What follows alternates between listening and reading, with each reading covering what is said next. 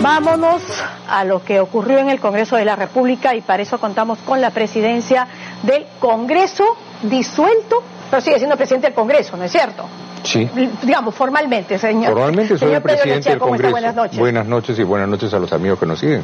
Formalmente soy el presidente del Congreso. Si no, no podría ser presidente de la Comisión Permanente. Claro, entonces no es que sea presidente de la Comisión Permanente, Ese puesto no existe. no existe, ¿no es cierto? Porque Sí. más en esa otra condición es que Y preside la eso está Comisión establecido Permanente. claramente en el reglamento del Congreso que el presidente del Congreso es el que preside la Comisión Permanente. Vamos al escenario político. Para algunos esto es golpe de Estado, para otros hay algunos temas constitucionales que tienen que ser resueltos y definidos. Pero en todo caso, ¿usted cómo define la situación del grupo que preside? Bueno, en este momento hay un conflicto competencial.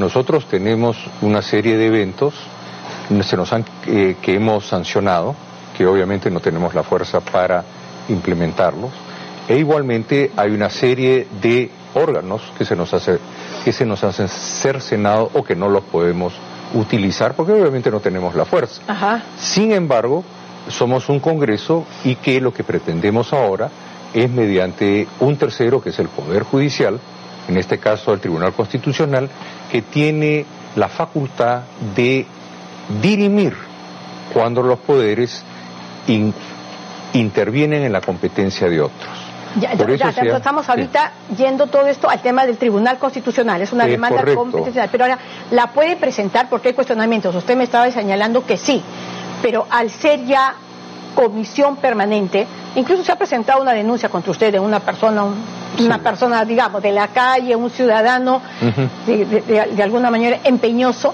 que ha salido y ha señalado que al no ser usted presidente del Congreso, no puede presentar, sería una usurpación de cargo. No, eh, debería leer el reglamento, tal vez se ahorraría los abogados que le están cobrando.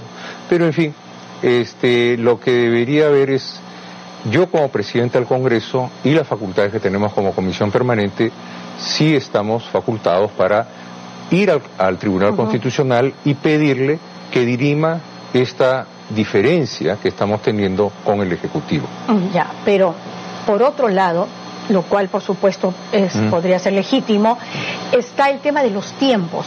Algunos expertos constitucionalistas y también extribunos han señalado que eso tomaría por lo menos cuatro meses, lo que significa que podría ser incluso posterior a la fecha de la elección que ya está fijada para el 26 de enero. ¿Cómo entenderíamos entonces En esa todo situación? caso, yo no voy a dejar de actuar en lo que me compete a mí como presidente de la institución. No voy a parar de hacer lo que debo hacer. Que el Tribunal Constitucional tome sus tiempos, ese es otro problema. Y mientras tanto, digamos, usted puede ir presentando este tipo de, de demandas, ¿no es cierto?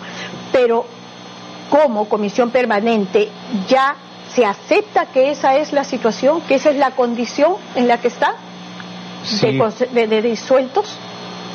si la fuerza te impide hacerlo, entonces tú tienes que adaptarte a lo que puedes hacer, porque lo que somos nosotros vamos a actuar de acuerdo a la ley. O sea, el institu- vamos a ser institucionales. Si yo acepto ser presidente del Congreso fue con la condición de hacer cumplir la ley.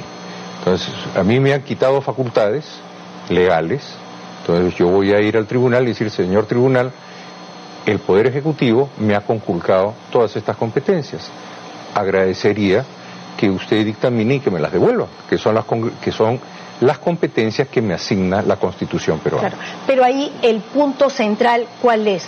El hecho de que se haya tomado una decisión de esta naturaleza sobre la base de una interpretación constitucional, ¿ese es el punto central para ustedes o no? Obviamente, esa es parte de, o sea, cada vulneración que nosotros tengamos, vamos a, vamos a ir y contestarla, vamos a ir a reclamarla.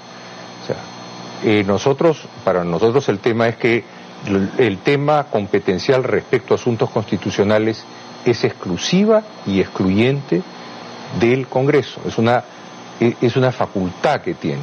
En las cuestiones de gestión se reconoce que son temas por las cuales el Ejecutivo puede decir esto pido confianza Claro. porque tú no me vas a dar el dinero, no me vas a dar la ley, no me vas a dejar ejecutar. Entonces ahí el Congreso estaría invadiendo las competencias del Ejecutivo. regresemos a lo que ocurrió el día lunes. Fue una imprudencia, probablemente lo que ocurrió de llevar a cabo esta elección a pesar de los cuestionamientos, a pesar de que el Ejecutivo ya había adelantado además un día antes, además en un programa dominical, de que de, llevarse a cabo esta elección lo interpretaba como una denegación de la confianza.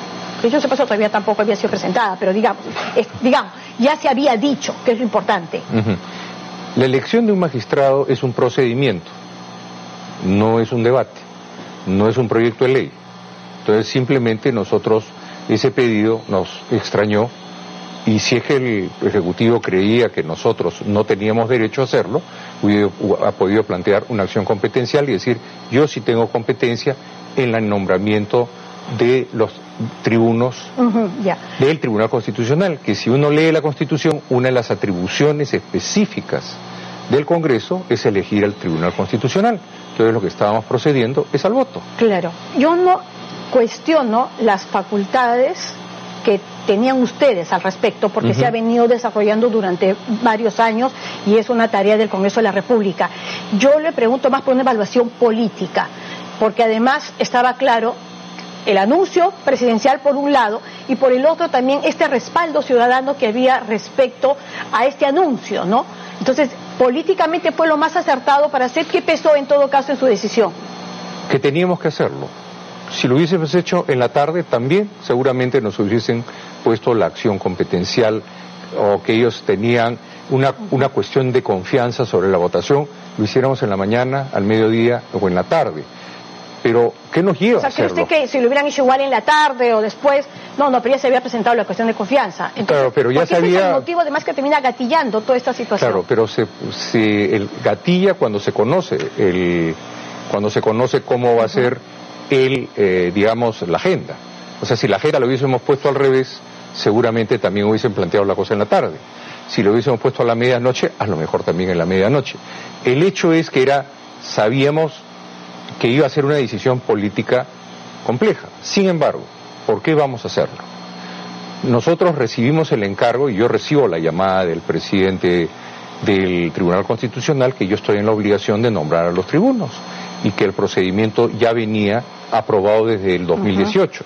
Es un procedimiento largo y complejo, no corto, para que entienda el, público. Cuando se vencen los tribunos, el Tribunal Constitucional envía una carta para que se proceda a la elección de los vocales. Entonces, esta, esto fue en el 2018 en noviembre. Claro, cuando estaba Salaverry en la presidencia. el hecho es que si entra el Tribunal Constitucional, hace, se señala la falta en que está el Congreso. Entonces se lleva a Junta de Portavoces en ese momento y se tiene que decidir entre dos modalidades, la ordinaria y la especial. La ordinaria es que uno recibe los expedientes que nunca ha funcionado bien, prueba de Dios lo que ha pasado en la Junta Nacional de Justicia y que por lo general no proceden. Y la otra es la especial, en la que uno se acerca a gente muy calificada que no, no se van a presentar a concursos. Y que es la forma... que cuestionan, digamos, el 2014, los grupos de izquierda, ¿no? Que no se les dio tiempo para poder presentar pero, pero vamos despacio. Entonces, el 2014 se hace igualito. Sí, no, eso sí, y todos los que están ahorita además fueron elegidos bajo esa misma modalidad. Ya, entonces, ¿qué sigue después de la Junta de Portavoces? De la Junta de Portavoces tiene que irse al Pleno con la modalidad elegida. Y por dos tercios del Pleno se vota para que esa sea la modalidad. Desde ese momento, en teoría, porque ya se establece una comisión de la elección del Tribunal Constitucional, ya se van presentando alternativas, cosa que hace el señor Víctor Andrés Belaunde y presenta a los dos señores Gonzalo Ortiz de Ceballos y al doctor Sánchez Palacio, una eminencia en derecho que que además ha sido cuestionado en el caso del señor Ortiz de Ceballos por ser su primo. Yo no lo propuse y yo no voté por él. O sea, me abstuve. no tengo nada que ver, es eh, la presentación que tenga que hacer. ¿Fue propuesto cuándo él? Seis meses es lo que me dice el presidente. Ah, no ha eh, sido. no ha sido. No. Ah, ok. O sea, Víctor Andrés me dice, yo lo he propuesto hace seis meses. Ah, no, claro, pensé que había sido durante su, ya bajo su presidencia. Que más, yo se lo advierto al lío, pues estás presentando a alguien que es pariente mío, sí, pero yo lo quiero presentar porque es una eminencia en derecho, contabilidad, ha estado preparando las NICs internacionales, es una persona en unas calificaciones extraordinarias y es una coincidencia que sea tu... Le dije, pero no voy a votar por él porque yo voy a tener un conflicto de interés y me abstuve. Por eso, pero nuevamente, Entonces regreso, volviendo, a... regreso a los plazos. Entonces, ya desde que se, se había elegido la comisión, ya se debían poder presentar nombres, porque la única parte que quedaba era la parte en que se declara ya la lista final y esta lista es presentada colgada siete días y en esos siete días vienen las tachas y finalmente viene el hubo voto. Hubo tiempo para las tachas, porque esa era parte de los cuestionamientos. Pero hace rato que podía ser, o sea, la gente que los presentaba, sino que acá en el Perú el brevete tal vez lo presentó todos vamos el último día. ¿Entiendes? Pero ya podían haber ido. Pero, pero sí, permítame insistir en eso, si no, este, ya visto digamos ya con esa retrospectiva, con todo lo que ha ocurrido, usted se ratificaría, volvería a llevar adelante la elección. Que eh, lo que le explico es que yo tengo todo el respaldo de todo este proceso. De todo el proceso y el pedido del presidente del Tribunal Constitucional, que ya estaba nueve veces vencido. Por eso, pero mi pregunta era, como decía, más problema político. Políticamente también se ratifica en que lo volvería a hacer. Tendría que volver a hacerlo, porque es una obligación que tengo. ¿Por qué no dejaron entrar a Salvador de Solar? O sea, que es lo que genera también toda esta trifulca, todo ese espectáculo que se veía en vivo y en directo. Correcto, era un procedimiento de votación. ¿ya? Que pudo haber un error de que pudo haber un error político, que pudo haber un error del momento, eso lo sabremos en el futuro. Yo en el momento que se da la presencia del señor Salvador Solar, yo estaba siendo interpelado en el manejo de la mesa. O sea, yo no podía estar en la mesa. Y tengo que bajar a mi escaño junto con los otros miembros de la mesa y el que tome el manejo de la mesa es el doctor César Vázquez de APP. Y él es el que toma control de la mesa y todo el tema se sucede alrededor de su presidencia y eso creo que lo pueden ver en televisión y está claramente. Tanto que cuando... lo, hemos mostrado. Cuando entra el señor Salvador el Solar, yo estoy sentado en mi curul. Claro, porque lo que pasa es que no se termina de entender porque existe también, digamos, esta norma que le permite como presidente del Consejo de Ministros ingresar al hemiciclo para poder exponer, para un debate. Entonces no se entiende esa contraposición de por qué no se le dejaba, porque era no era un debate, me está diciendo eso. No era una votación y en una votación no puede. Pero ¿Qué, está en debate en una votación? Pero es que él puede entrar a cualquier sesión del Congreso o tiene para participar en un debate. El, eh, hay varias interpretaciones. Porque claro, la, la es, es solo cuando es una sesión y esta era una sesión. Bueno, en ese momento el, el que manejaba la mesa es el doctor Vázquez, no yo. Ah. Yo estoy sentado en mi curul siendo interpelado. Entonces la decisión que al final del día se toma para mantener el hemiciclo cerrado era mantener el buen orden de una votación. Ya. Hay un momento en el que luego de la votación este, aparece el voto de la señora Foronda, ¿no es cierto? Entonces, y de pronto se contabiliza entonces en 87 con Foronda, pero luego inmediatamente la señora Foronda dice, pero si yo estoy aquí abajo, ¿no es cierto? Y luego aparece también y se dice, no, no, pero también se está contabilizando el de la señora Vilcatoma. Usted me ha señalado que tienen un video de del momento este de la votación de la señora Foronda. Son varios momentos, no sé si eh, podrían... Tenemos el video de, ese momento para que nos pueda describir el, el, el señor ahí está subiendo quién es Manuel Daffer. Manuel Daffer, y ustedes pueden ver que la luz de la señora Foronda se prende en verde. Ya, a ver, ese, ya, pero digamos, para, para las personas que no conocen cómo está de alguna manera diseñado una curul, ¿está en ese lado? En ese lado está en esa curul, están los tres botones que son verde, rojo y ámbar. Entonces, lo extraño es que, no lo extraño, lo obvio es que sube el señor Dahmer, se, se apoya en la, a donde está la, y al mismo momento, como puede ver el público, la luz se prende en verde. Ya, digamos, eso podría explicar el hecho de el voto de la señora Foronda que fue probablemente una casualidad o eso no lo voy a explicar yo, tendrá que explicarlo ellos. Uno de los dos lo va a poder explicar esto.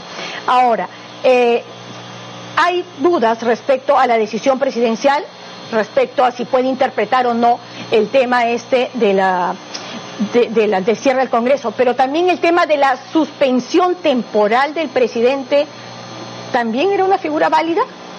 Sí, la suspensión pero, eh, está en la Constitución ya que una vacancia requiere voto calificado y debido proceso. El debido proceso es todo un tema para que al final del día el presidente se defienda.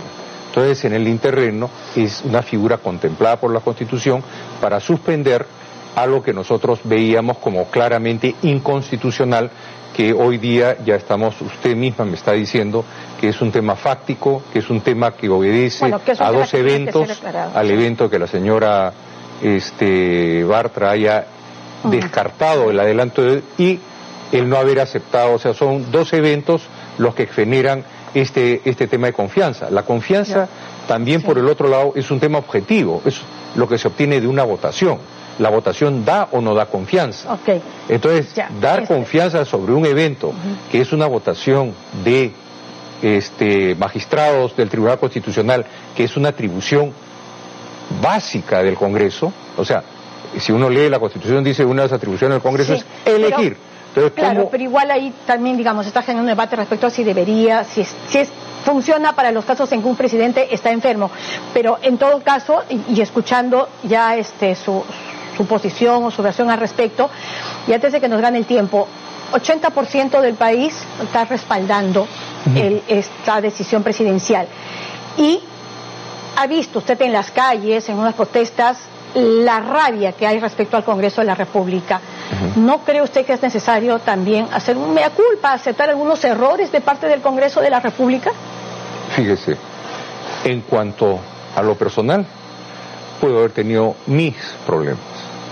En general, yo sí creo que el Congreso ha tenido un inicio muy, muy conflictivo.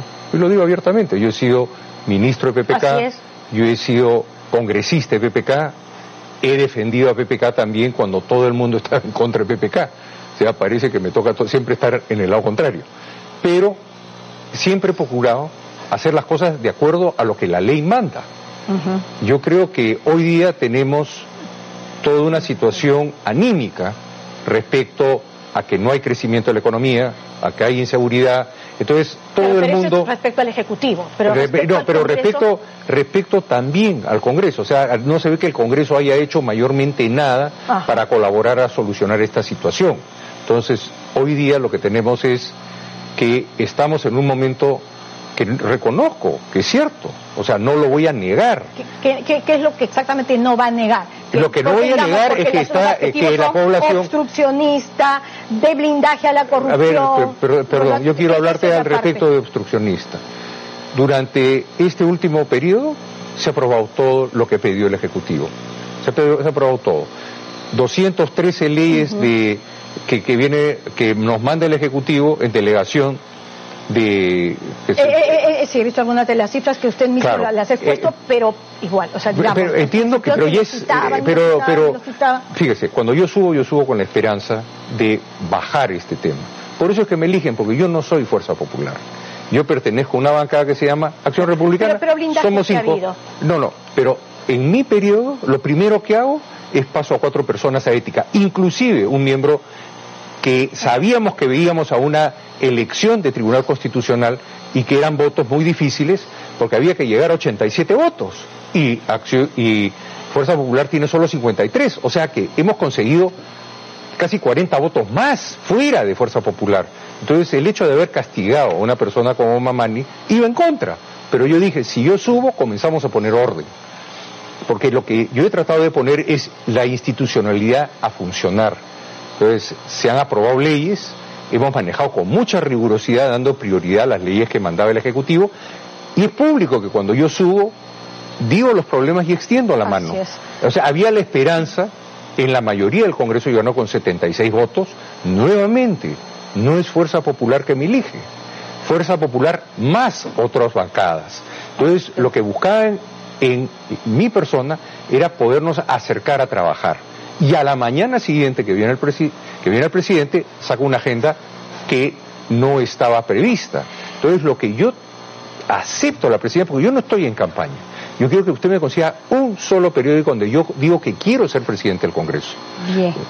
no se está, ganando el tiempo. Entonces lo que le digo es, es que, francamente, yo entro en la condición de que vamos a seguirnos institucionalmente y los plenos que tomo son los plenos de ética, el pleno de salud y comenzamos a sacar los plenos que interesan a la población. Y, y, y ya, ya verdad suponiendo en el hipotético caso de que se volviera, digamos, que el Tribunal Constitucional les diera la razón, ¿insistirían en una figura de vacancia? Yo creo que lo que piensan muchos especialistas es que va a pasar el tiempo y si sale una sentencia vamos a tener que ser sumamente maduros y políticos para buscar una solución conjunta en beneficio de lo que la población quiere, que es un nuevo panorama político.